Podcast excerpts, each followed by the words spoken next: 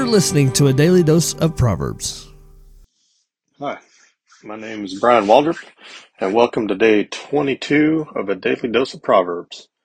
Today I'll be reading Proverbs chapter 22, verses 26 and 27 from the NASB. Do not be among those who give pledges, among those who become guarantors for debts. If you have nothing with which to pay, why should he take your bed from under you? My father always told me it was never a good idea to lend money to friends or family because it may cause more problems than it's worth. Here, Solomon warns the son he addresses in this proverb against one of the common roads to poverty, and he enforced it with a rhetorical question Why should he take away your bed from under you? This is the kind of gambling disguised as a friendly helping hand.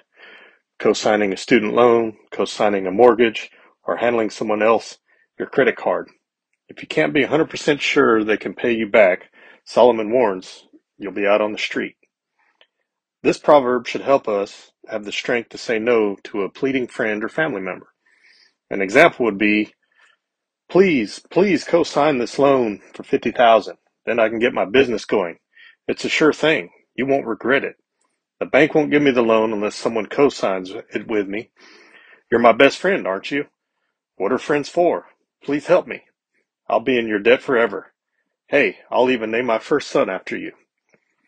Solomon advises, don't co-sign unless you really can't afford to, because you do not know the future and your friend may fail. Then you will have to pay. That's what surety for a debt means. A moment's good-natured weakness out of affection and you could end up losing very big. The shirt off your back, the bed that rests your back, and possibly your friend. A while back, my wife had a friend that wanted to borrow some money. She told me she waited for about a week to ask me if we could let them borrow some money because she was worried that I would say no. I'd always told her what my father had always taught me about letting friends or family borrow money. My wife spent that week going over our finances and had everything laid out on how much we could lend and how our friend would pay us back. My wife told me that she had been putting extra money away for a vacation for our family so we could pull money from there and sacrifice our vacation to help.